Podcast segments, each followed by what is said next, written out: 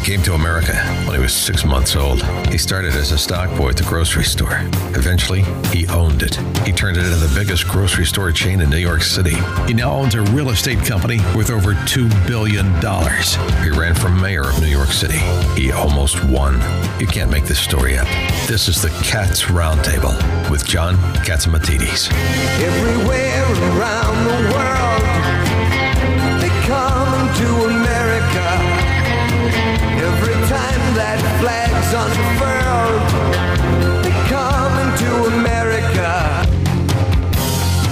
Good morning, America. This is the Cats Roundtable. John Catsimatidis here. Sunday morning.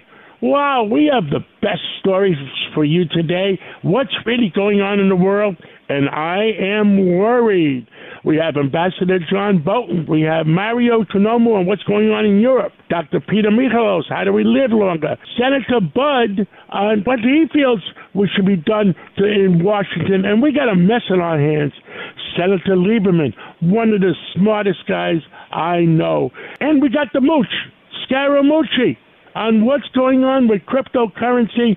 And let's go to Mike Pompeo, the former CIA director, former Secretary of State, and go around the world. Well, John, uh, thanks for having me on again. It's great to be back with you.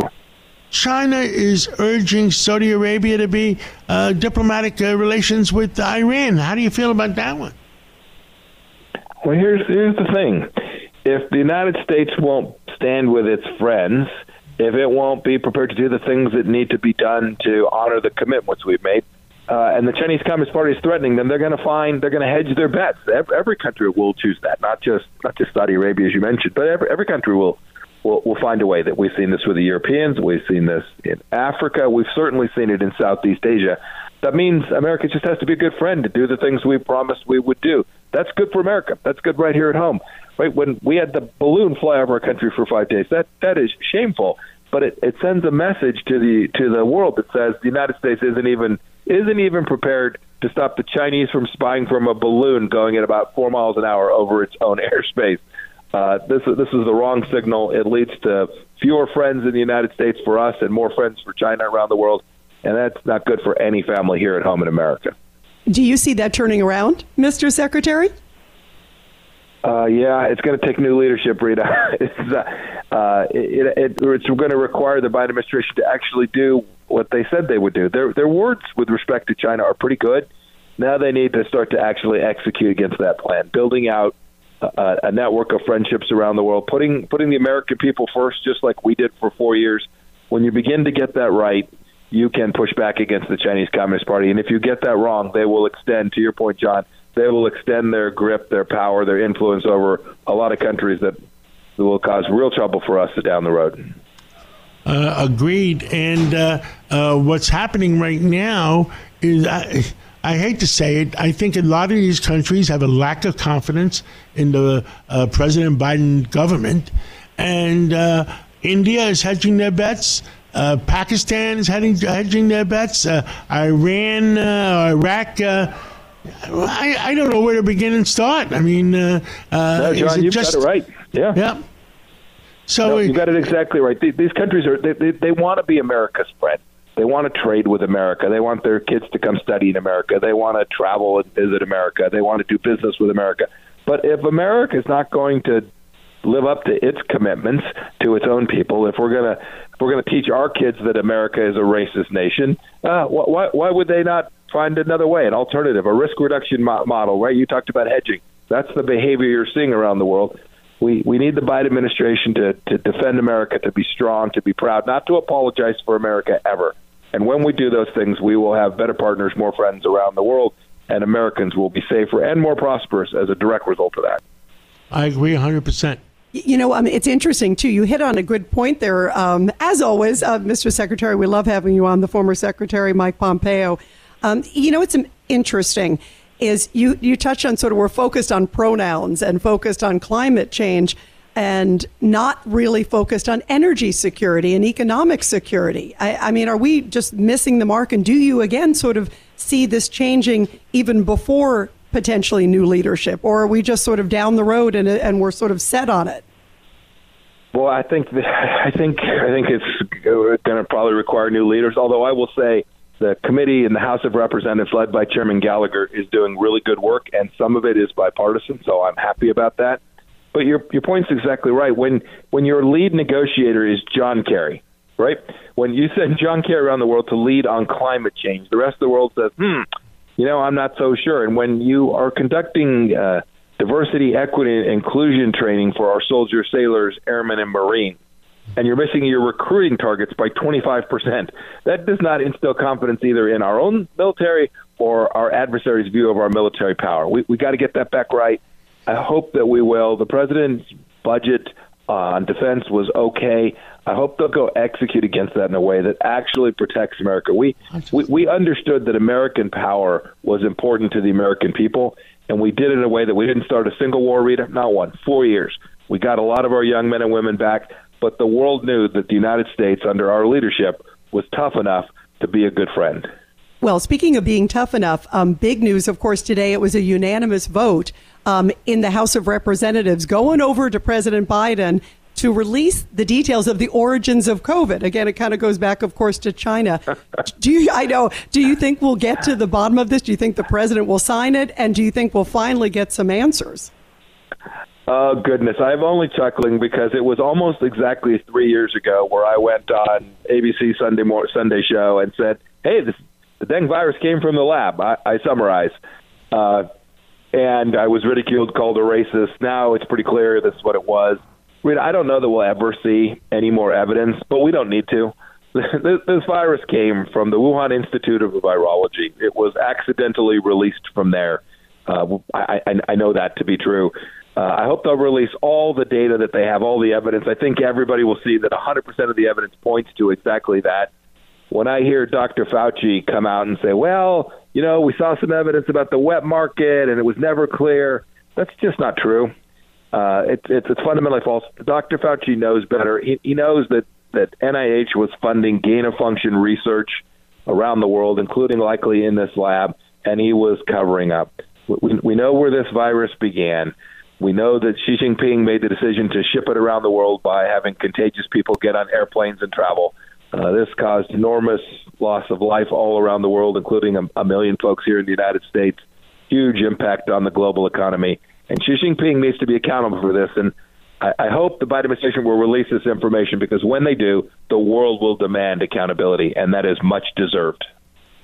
Mr. Secretary, thank you for everything you've done for our country and continue to speak out for our country. And we'll catch up with you again real soon. Great having you here. Thank and you, you John. got a Thank new you, book. Rita.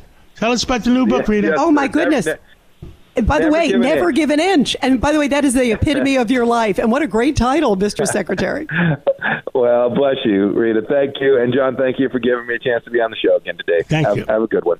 With us today is Anthony Scaramucci. Well, he is the leader. and I consider him the, the leader in uh, what was going on with Bitcoins. And uh, he thinks it's a great investment. So we're going to ask him for a status. Where the heck are we in Bitcoins? Uh, Anthony Scaramucci, where the heck are we?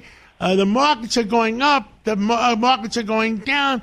Interest rates are up one day, down the other day. And, and and bitcoins were down to 16,000. Now they're back up to 23, 24,000. Give us your evaluation. What's going on? Well, first of all, always great to be on. Let me let, let's just start with the macro environment. I think somebody's going to write economic history 50 years from now that the Fed over allocated capital during COVID, during the pandemic, and now they are aggressively taking it out of the system. Uh, this is the largest, most dramatic interest rate hike in about 45 years. I think it's a very, very bad strategy because uh, the secular forces are for disinflation, and you you know this in your business. You know this in the you know the early stages of grocery with the barcodes and all that efficiency. Now we have the RFID technology. We have all this massive software that helps us shift goods and services more efficiently. The the price biases are trending down as a result of all this disinflation. Uh, the inflation was actually inducted by the Fed putting too much money into the system. Now they're taking the money out, in my opinion, too quickly, and they're going to break something. They'll break the economy. They'll push millions of people out of work. Uh, they've already crushed the stock and bond market. And so, yes, I think short term this is uh, very bad and it's misguided. Long term, obviously, I believe in the resiliency of the United States, the people of the country, and the great economic innovation and the entrepreneurs here, so we'll be fine. Uh, but to Bitcoin, John, it's related to all of that macro stuff going on. So, again, too much money in the system. Bitcoin probably went up too much. It was trading at 16,000 in November of 2020. It reached 68,000. They blasted the economy, took the money out of the system. Bitcoin's now back down in that sort of 21 to 23,000 zone. Uh, but I like it long term because it is a digital asset, it is a virtual asset, and it may not be comfortable to people like Warren Buffett or to certain age groups, but it's very comfortable to our children. Uh, they understand the technical properties of that asset, and they understand that that can be over time as it gets adopted a way that we exchange value between each other. So so I like it. Um, it has a, immutability to it, meaning there's a fixed supply. Um, not to bore your your listeners, but uh, Bitcoin's on a halving cycle, meaning the program was set so that we're getting 900 Bitcoins out of the system a day right now. But come November of 2020, I'm sorry, February of 2024, you're going to do 450, and then four years later you'll do 225. So the supply is shrinking and it's a fixed supply, and the demand for Bitcoin is growing. So I do like it, and I think Bitcoin is a great long term asset because it's volatile. People are scared of it, or you get a lot of negative naysayers in the press. But I think long term it's going to be fine. But you got to get the Fed out of the well, way uh, for that asset and many other assets. The two things uh, when you're talking about the amount of bitcoins created, uh, and they're using energy level from outside sources. So when those bitcoins are created, that money doesn't go to the existing uh, Bitcoin owners. So how do they benefit? Yeah, so that's a good. That's a good. Yeah, so you have a uh, you you have energy. You know, seventy percent of it now is renewable energy, but yes, uh, the Bitcoin miners are drawing electricity off of the grid and they're doing the mathematical calculations to keep the network tight, the integrity of the network. And in exchange for that, they get coins. These cryptographs come to them. Uh, and you're right, it doesn't necessarily benefit the holders of Bitcoin unless they're part of the nodes and part of the mining. But where it does benefit is as that supply is shrinking, if you hold Bitcoin and the demand continues. And remember, when I bought my first Bitcoin, John, there were 80 million wallets for Bitcoin. Uh, and that was two and a half years ago. There's now over 300 million wallets for Bitcoin. Wow. And, wow. and if my friend Cathie, if my friend Cathie Wood is right, it gets to a billion. Uh, you only have 21 million coins, and so you are correct. Uh, the holders don't benefit unless they, you know, attach themselves to the nodes and they start to mine Bitcoin themselves but the shrinkage of supply does benefit them, and that's happening over the next four, eight, and 12 years. The other negative thing that uh, goes out from uh, uh, people are that the people investing in bitcoins, and uh, I mean, investors are investors because they want to hide their money, uh, are terrorists and drug dealers, uh, crooked prime ministers, crooked presidents of countries. But it doesn't matter to the bitcoin holders because Anybody can get hundred dollar bills or bitcoins. Our former assistant to the, uh, the CIA director, and I'm drawing a blank on his last name. Uh, Michael was his first name. He wrote a 20 page white paper on this, and basically in the white paper, he explained that because the wallets are easy to track, meaning my wallet is up on the net. If I move coins from my wallet, you can actually see the coins leave my wallet and get directed into somebody else's wallet. And so, what we found in some of these uh, blackmail cases where people were asking for Bitcoin, uh, the FBI, the CIA was actually able to figure out the wallet to wallet transfers and stop them. Uh, one of those things happened with the natural gas pipeline. If you remember, they hacked the pipeline, they slowed down the uh, the movement of gas through the pipeline, and they wanted a five million dollar ransomware from Bitcoin. Uh, well, uh, the FBI figured out who it was uh, and stopped the exchange.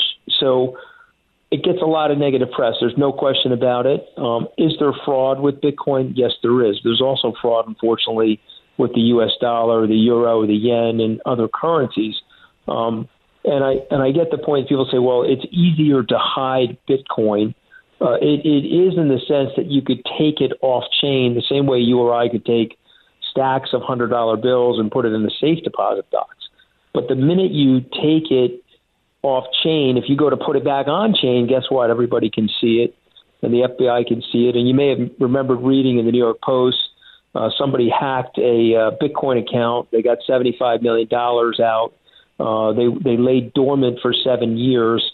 The minute they went to use their Bitcoin, they got summarily arrested. So it's a lot more transparent uh, than people want to give it credit for. Uh, but the industry is early, and, and, and if I'm being very objective about the industry, we need way more regulation in the industry.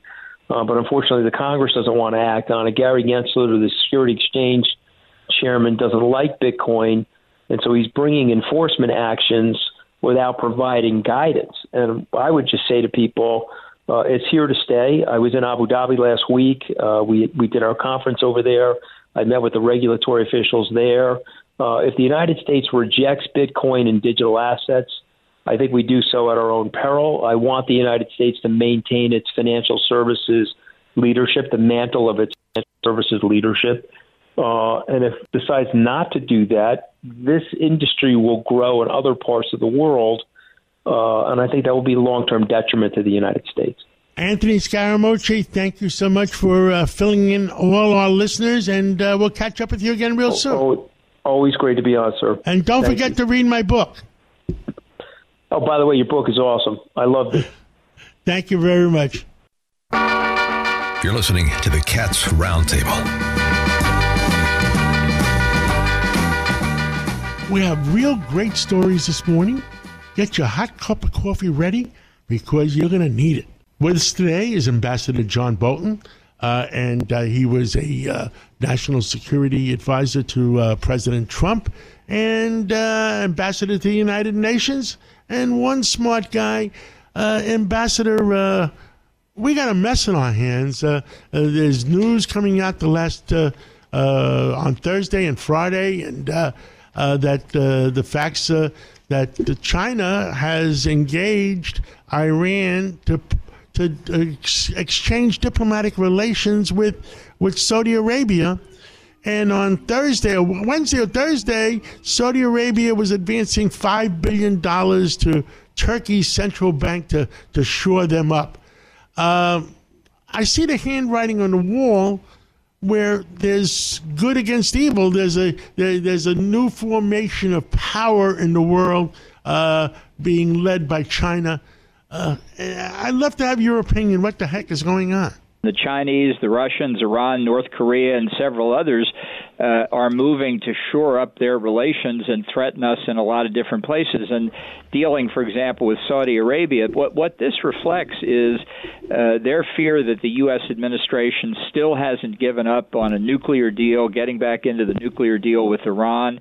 Uh, it's an indication that uh, that the Saudis and others are trying to hedge their bets with China and Russia because they don't think the United States has the resolve and the fortitude uh, necessary to do what they need to do to to protect uh, the world against Iran and and uh, and its intentions both on the terrorist front and the nuclear front. And what the Chinese are doing is is just basic blocking and tackling. They want access to as many oil reserves as they can get. They're uh, they're Iran's biggest customer now, but they they just uh, they'd like to have access to Saudi Arabia. They're increasing purchases of Russian oil and gas, frustrating the U.S. and Western European sanctions.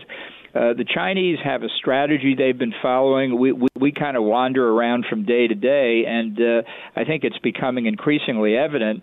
And I hope the 2024 presidential election provides a forum to debate this. We, we've got to get our act together in the United States, or, or this is only going to get worse. You know, uh, China tried to give advice to uh, uh, uh, the world about Ukraine and and Russia. I mean, it seems like now Russia is a subsidiary of uh, uh, of China. Is that going anywhere? Well, I think the, the, the one of the biggest winners of the war in Ukraine has been China. You know, if Russia were to win and and at a, at the at the maximum retake all of Ukraine, that would be a victory for, for China's ally. That would strengthen China as well. But frankly, if Russia continues to get chewed up in Ukraine, that just makes Russia more dependent on China. So China wins there as well. They're they're they're they're in the catbird seat here. But it's it's exactly right to say that uh, we're watching Russia slip increasingly under Chinese control. You know, back in the Cold War, uh, the the Sino-Soviet alliance it was the Soviet Union that was very much the senior partner. It's 180 degrees opposite now. This is this is China's alliance it's putting together, and and Russia's the junior partner, and that's not good for any of us. I'd like to find ways to pry Russia away from China. I think that's impossible to do while this war is going on, and and it's really only after Ukraine regains its territory and maybe we see some changes in Russia that we're going to get that chance. What would you like to tell the American people? I mean, it's Sunday morning. They're, they're sitting down having their, their, their coffee, and uh, they don't know if they should be, be, should be zigging or zagging. American citizens always rise to the challenge. For for people around the world have told us for decades, America's over the hill. They don't, they can't, uh, they can't mind their own store. They don't know what they're doing. I, I would never bet against the United States, but I think as we enter this election season, and you know we're already in the 2024 campaign, Americans have got to say to the prospective presidential candidates, what's your national security policy? What are you going to do to keep the country strong and safe from all of these external threats? We you know we haven't talked about the threat of international terrorism, but it's still there. Thousands of foreign terrorists have gone back into Afghanistan. We can see Iran uh, trying to commit terrorist acts in the United States itself. Uh, we've got a lot of things to worry about there, and we need leaders who are up to the task of doing that. And I don't think our current president is up to the task. So others who who may want to get to that job need to need to come up with a strategy. What are they going to do? We can talk about the war in Ukraine. What are our objectives? What's the strategy? What weapons does Ukraine need? How are we going to end this successfully and rapidly so that the innocent civilians in Ukraine don't bear uh, more of the of the agony they've had to go through here? But we don't we don't have enough discussions like that, and I I just hope everybody thinks and prays for the country that we get leadership that can do that. Ambassador John Bolton, thank you for everything you've done for our country and continue to speak out for our country. And uh, we'll catch up with you again real soon. Well, thanks for having me. Glad to do it. Dr. Peter Michalos, tell us what do you have interest in today? Well, today, John, we're going to talk about a topic that's becoming an issue worldwide. And uh, in China, they are so alarmed by it that they are calling social media addiction a medical diagnosis, and it's called online addiction disorder. And they've actually set up boot camps for teenagers. And currently, believe it or not, in China, there are 23 million kids who've attended these boot camps. They were basically forced. They, their parents bring them, drop them off, and they have to stay there for a while until they can help to get them off of this uh, social media addiction. There was even a video circulated the other day showing how a, a Chinese uh, boy, uh, when his father took away the phone, he took out a, uh, an axe and basically was threatening his father to give him back his phone. He took a swing at him, but the father caught it in time. And uh, this is how crazy it is because what happens, why do we call it like a heroin? Because it becomes addicting because when you, for example, go on some of these sites and you are seeking and thirsting for more likes and more positive and more followers, and it becomes an addiction and we've been seeing an increase in suicide, mostly related to the bullying. And there's another condition called dysmorphic disorder, where basically that they're looking at other people's bodies and how they look, and then they compare themselves, and that brings on things like these eating disorders like bulimia and anorexia. And uh, now in the United States, we're seeing these class action lawsuits that are now starting up against these social media uh, companies because they found through some internal documents and email that they, uh, you know, they know that some of these things are very, very addicting. And it might be great for advertising, but it is affecting our children and it's planting a seed that will not be good for the long term for the mental health of the country. And the other thing is that some of these video games that are very violent. And what happens is you keep, you know, the goal is to shoot up more and more people and you start to lose compassion because you just pull the trigger, you become jaded, you become disinhibited. And I don't know if it's just a coincidence, but most of these kids who were involved in the school shooting, almost all of them taught, were, were online gamers with some of these more violent military games. And in my opinion, that's something that needs to be looked at, and parents need to supervise what their kids are watching and their screen time. And I personally think every every house should have a Wi-Fi switch that when everyone goes to bed at 10 o'clock at night, the parents in the master bedroom have a switch, and they can just shut centrally the Wi-Fi so kids can get some sleep instead of having their phone under their pillow all night, messaging, communicating with friends, and and getting involved in all these conversations and sometimes inappropriate conversations, inappropriate pictures that get these kids in trouble and it affects them academically and their ability to get into college. And we know of many cases like that. So I think that's, you know, part of the solution and more has to be done in schools to talk about this, just like they talk about, you know, drug addiction. We need to also talk about what I call electronic heroin addiction to uh, help to have better mental health. Because in the end, Well, most- Dr. Peter, when my kids were growing up, uh, they would be on those Game Boys or whatever they called them in those days for, for hours and hours and hours at a time. And instead of, um, and me and you were growing up in Harlem, you grew up in uh, East Harlem, I grew up in West Harlem. We were out there playing stickball and uh, baseball and softball, and, and we were running around the streets. Yeah, we got our exercise and we also had social interactions. We learned how to, you know, shake somebody's hand, give somebody a hug. You know, you know, we knew how to, you know, write a note, write a message, was it using a pen? You know, it was very, very different. But now we have these kids, they're not even looking at each other. And that's something you'll notice with teenagers today. When they talk to you, oftentimes they don't even look at you. They're looking down at their phone. They can't, they don't even know how to do basic eye contact. And we evolved as creatures from, you know, millions of years to interact with each other, to be tribal, to be in groups and working together for the community. But instead, now we're isolated. And uh, this new generation, we kneel, we really have to address it as a uh, as a country. And uh, some countries are addressing it, and we need to pay more attention to it because we want to keep our uh, audience, especially our young people, healthier. Because we're seeing things like lower sperm counts in the United States. We're seeing decreased populations in countries like uh, Japan. They estimate they're not even replacing the population in the last two years of the people who died. So they have a big problem because they also have an extremely tight immigration policy. All these things are are uh, things that need to be uh, addressed. Understood. Is there anything else that you're concerned about with with our young kids? I mean, we talked about on the radio that young kids below the age of 25 or 24 uh, doing marijuana. Uh, the neurologists say they're going to lose 15 percent of their IQ. Yeah, well, the big concern for me is those Duke University studies, which showed that exposure to uh, marijuana results in epigenetic changes in their DNA, which means that their actual DNA changes and that is affecting their offspring. And once that damage occurs to their chromosomes, it's not only to the child that they bear, but it's also generational and it may get passed on generationally generationally and they're finding that there are papers just put in cannabis duke university study and autism there's a relationship of men and men's sperm that the men who smoked a lot of pot seem to have a higher incidence or higher risk based on this Duke University study of having children with autism. Well- it's also a national security issue because we're not going to have a prepared army when we have a bunch of people who are drugged up and not going to be able to, you know, fight a war if we're ever attacked or we ever have to defend ourselves as a nation. Dr. Peter Michalos, thank you for uh, speaking out for our country and speaking out for all America. God bless you, and we'll catch up again real soon. Thanks for always getting the truth out on the Cats Roundtable.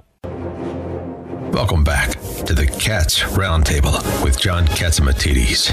And we continue with the Cats Roundtable with truth, justice, and the American way because that's what our heart believes in. With us today is Senator Ted Budd, and uh, he's a U.S. Senator from uh, North Carolina on many committees, and he is very concerned on what's going on in our country. Senator Budd, uh, tell us wh- what keeps you up at 3 o'clock in the morning? You know, the more I see what Joe Biden's doing to our country, uh, what's coming across our border, and look, this is not just about the awful drug trafficking. This is not about just the human trafficking. Uh, these are people on the terrorist watch list that are coming across. Uh, and then when I see the things that Biden is doing to shut down our economy rather than to grow our economy when it comes to energy, uh, when it comes to overregulation, when I see the appointees he's putting in place, there's a lot to keep me up at night. And uh, I tell you what, it's an honor to serve the people of North Carolina, but hopefully the people here in New York will get some of the benefit as well. Uh, I understand uh, in the last week or so, uh, the, the the nominee that President Biden put up for the FCC all of a sudden withdrew from being considered. What happened there? Yes, she did. So this is Gigi Sohn, S O H N, and we, we I interviewed her and you see somebody that has some ethical challenges. Uh, they have somebody that didn't recuse themselves from uh, uh, from certain investments and certain involvements. You see somebody that has a uh, a very left of center. Very, I mean, this is not somebody that uh, uh, like our friend here, Richard. That's a common sense Democrat. This is somebody that's a, very far to the radical left and really wants to get in there. And if she's in there, she'll it's it's two to two right now. But if she's in there, it would break the quorum and really let the Biden administration put in a lot of very left wing policies when it comes to communication, which is what we're doing right now on air. I understand, and I also understand that uh, uh, the FAA nominee uh, got shot down, or what happened there? Yeah, well, let's let's differentiate between the acting FAA administrator, uh, uh, Phil Nolan, who's doing a great job, uh, Billy Nolan. He's flown, you know, three air for three airlines. He's an experienced pilot. He's a good administrator. Somebody like that uh, would be somebody that would probably, with flying colors, get nominated. But somebody that like Phil Washington comes up, and this is somebody who served our, our nation honorably, 24 years in the military, but he knows nothing about aviation. Uh, I asked him seven questions. You can find it online, and, and, it just seems he doesn't know anything. He answered. He was zero for seven, uh, and this is somebody that just wants to get in there and push diversity and equity and inclusion. He knows about buses in Los Angeles. He knows about buses in Denver. I think he had a, a, gig running the Denver International Airport, but didn't wasn't directly involved in the aviation side. number one issue is safety, and this certainly wouldn't uh, wouldn't be doing that if he was in place at FAA. Understood. I understand China. Uh, China is uh, uh, talked Saudi Arabia into having diplomatic relations with Iran. Are we going? I mean, which way are we going? You can't make this stuff up. And I'm going to walk this backwards to August of 2021. So a year and a half ago, when Biden does the precipitous withdrawal, chaotic, sad withdrawal from Afghanistan, what that telegraphed to China, Iraq, uh, excuse me, Iran, uh, uh, the whole Middle East, they're wondering if we're a reliable partner, and it showed American weakness. And it gave Putin permission to jump in, uh, uh, tacit permission to invade Ukraine. Uh, now our partners that have been for 75 years, our allies in the Middle East, are wondering, look, are you there for us? And are they going to be there, you know, for us as well? So it's very, very confusing. Um, and American weakness is really the problem here, and that's exactly the policy of Joe Biden.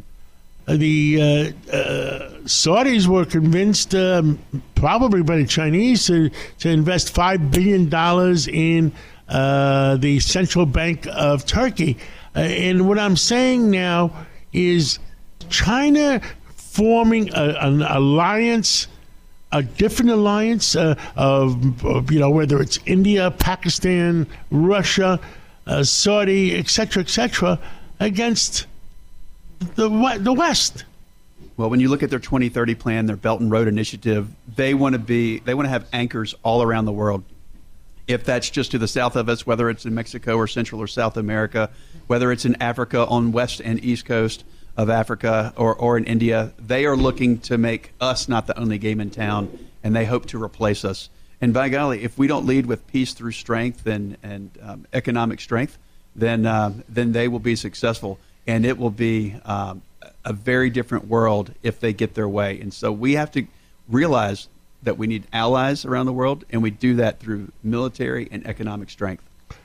We got a minute or so left. Uh, uh, what do you think? Uh, uh, the American people are most worried about. Look, it wasn't too many years ago, maybe two, three years ago, that we were net exporters of oil here in the U.S., uh, including liquid petroleum. So we know how to produce, and we're fine uh, with cheaper oil than we see right now.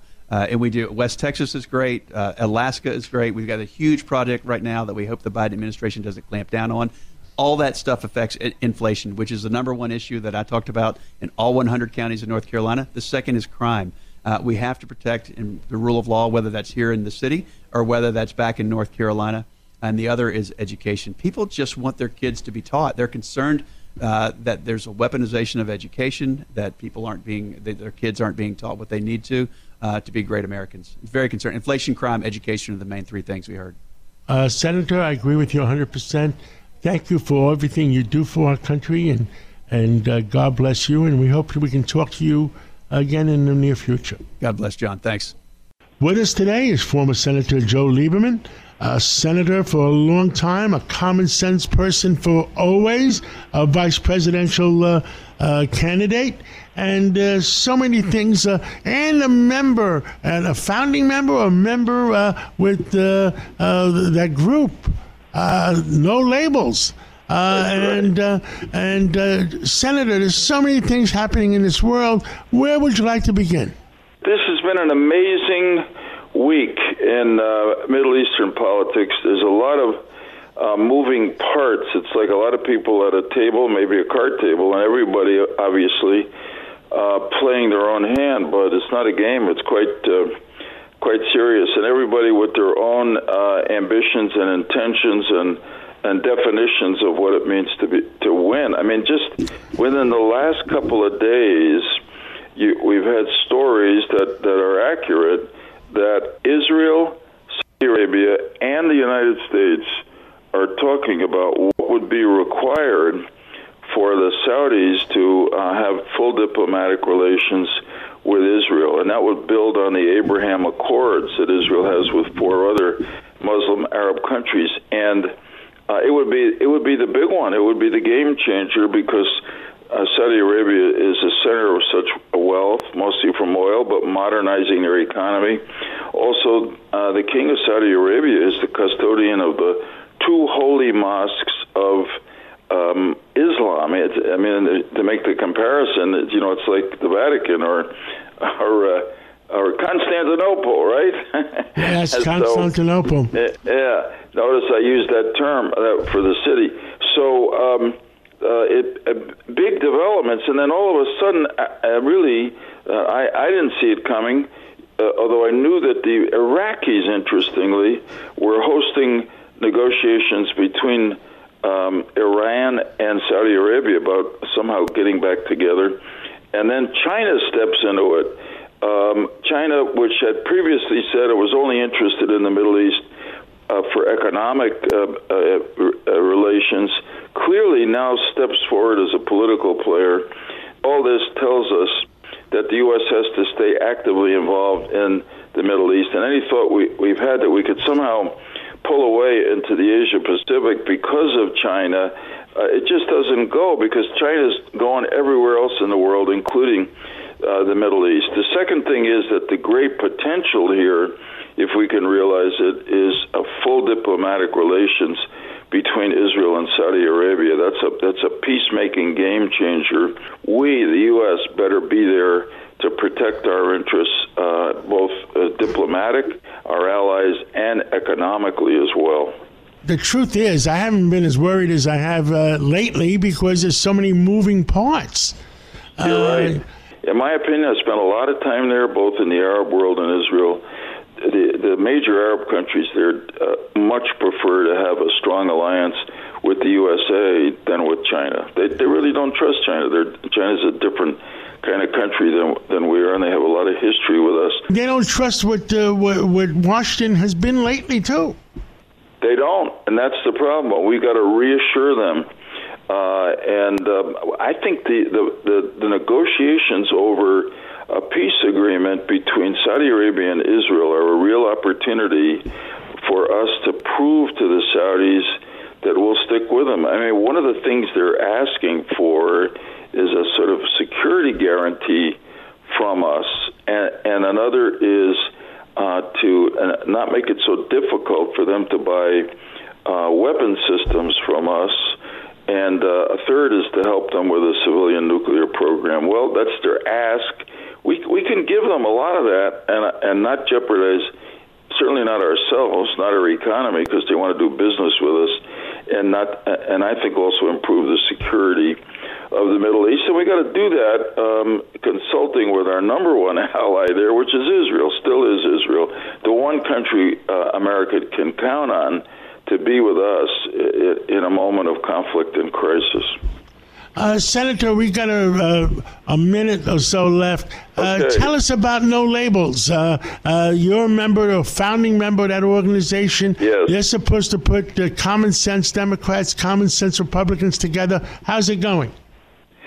Well, it's going well. I mean, you wouldn't you wouldn't I guess that from looking at the the kind of back and forth backbiting between the parties, but. Uh, look at the last uh, couple of years under President Biden, previous under President Trump.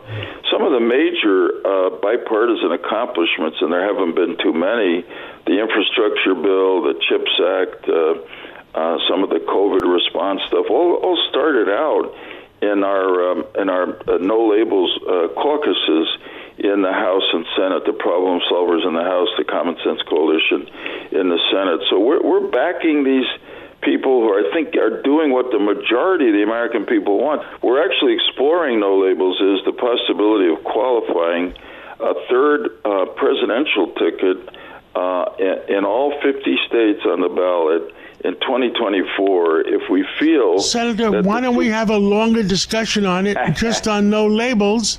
And uh, Okay. I'm sure it could be an interesting discussion. It, it will. We'll leave it at that teaser, Johnny. I wish you a great weekend and all the best to your family, and and uh, always good to talk to you. Thank you so much. God bless America. Thank you. We now have Larry Kudlow, our country's leading economist, and the world almost is coming to an end. Uh, what happened in California today, uh, Larry? Well, the FDIC has uh, taken over the Silicon Valley Bank. They've seized their assets. They booted out the executives. They did it in connection with the California Banking Department. And um, it's this, this story has sent a big shiver down the spine of the stock market for the last couple of days. Uh, yesterday, down almost 600 on the Dow. Today, down. I don't. I think it closed close to 400, something like that. It was a bad week. Dow's off 1,500 points this week. The S&P 500 was off five percent. Add to all that, you're going to have uh, more tightening interest rate hikes uh, from the Federal Reserve. So it's an unhappy situation. And then add to that, uh, Joe Biden and his uh, Bernie Sanders, Elizabeth Powell, uh, Powell uh, socialist budget with a five trillion dollar tax hike. You got to love that on individuals, corporations, small businesses, capital gains, wealth. If it moves, tax it and kill it. So high taxes, high interest rates, uh, liquidity problem with the bank in California, Silicon Valley. Oh my gosh, not the best week I can think of. 93% of the deposits in that bank that uh, they closed down was uninsured. Well, that's correct. Uh, over ninety percent. It's an, the inverted curve really hurt them because they were buying cheap money and then uh, lending it out for a higher rate. But all of a sudden, they own too many bonds. Uh, look, I can't. I don't know the details. I mean, if a bank has a money market account, John, I don't think that's necessarily insured uh, unless you're under two hundred fifty thousand or whatever the right number is. There was an emergency uh, all emergency guarantee of all money market accounts, including all bank deposit related money market accounts inside the bank. I don't think that's been in place for quite some time. So you can't lean on that. Look, I don't know what the FDIC policy is going to be with respect to the depositors of the Silicon Valley Bank. I don't know. Uh, but I think uh, the uninsured, and then, then like 95% of them uh, were over the limit. So, I, I mean, I think you got a problem there. With us today is Mario Economo. He's a former banker in New York, London, Zurich, and he's with us almost every uh, uh, Sunday to give us a report what's going on in Europe because what goes on in Europe eventually affects what happens in the United States. Uh, good morning, uh, Mario. Uh, how are you this morning, and what's going on? Yes, good morning, uh, Mr. Catsimatidis and the Cats Roundtable. So today we're going to touch on a couple of uh, several things. We're going to touch on Germany, we're going to touch on France, we're going to touch on Turkey, of course, the situation in, with Ukraine and Russia. But we're going to start off with this very, very large U.S. foreign policy failure, in my opinion, and specifically that of allowing China to broker an agreement between Iran and the Kingdom of Saudi Arabia. This actually elevates China to a completely different and new level, one that traditionally was held by the United States of America.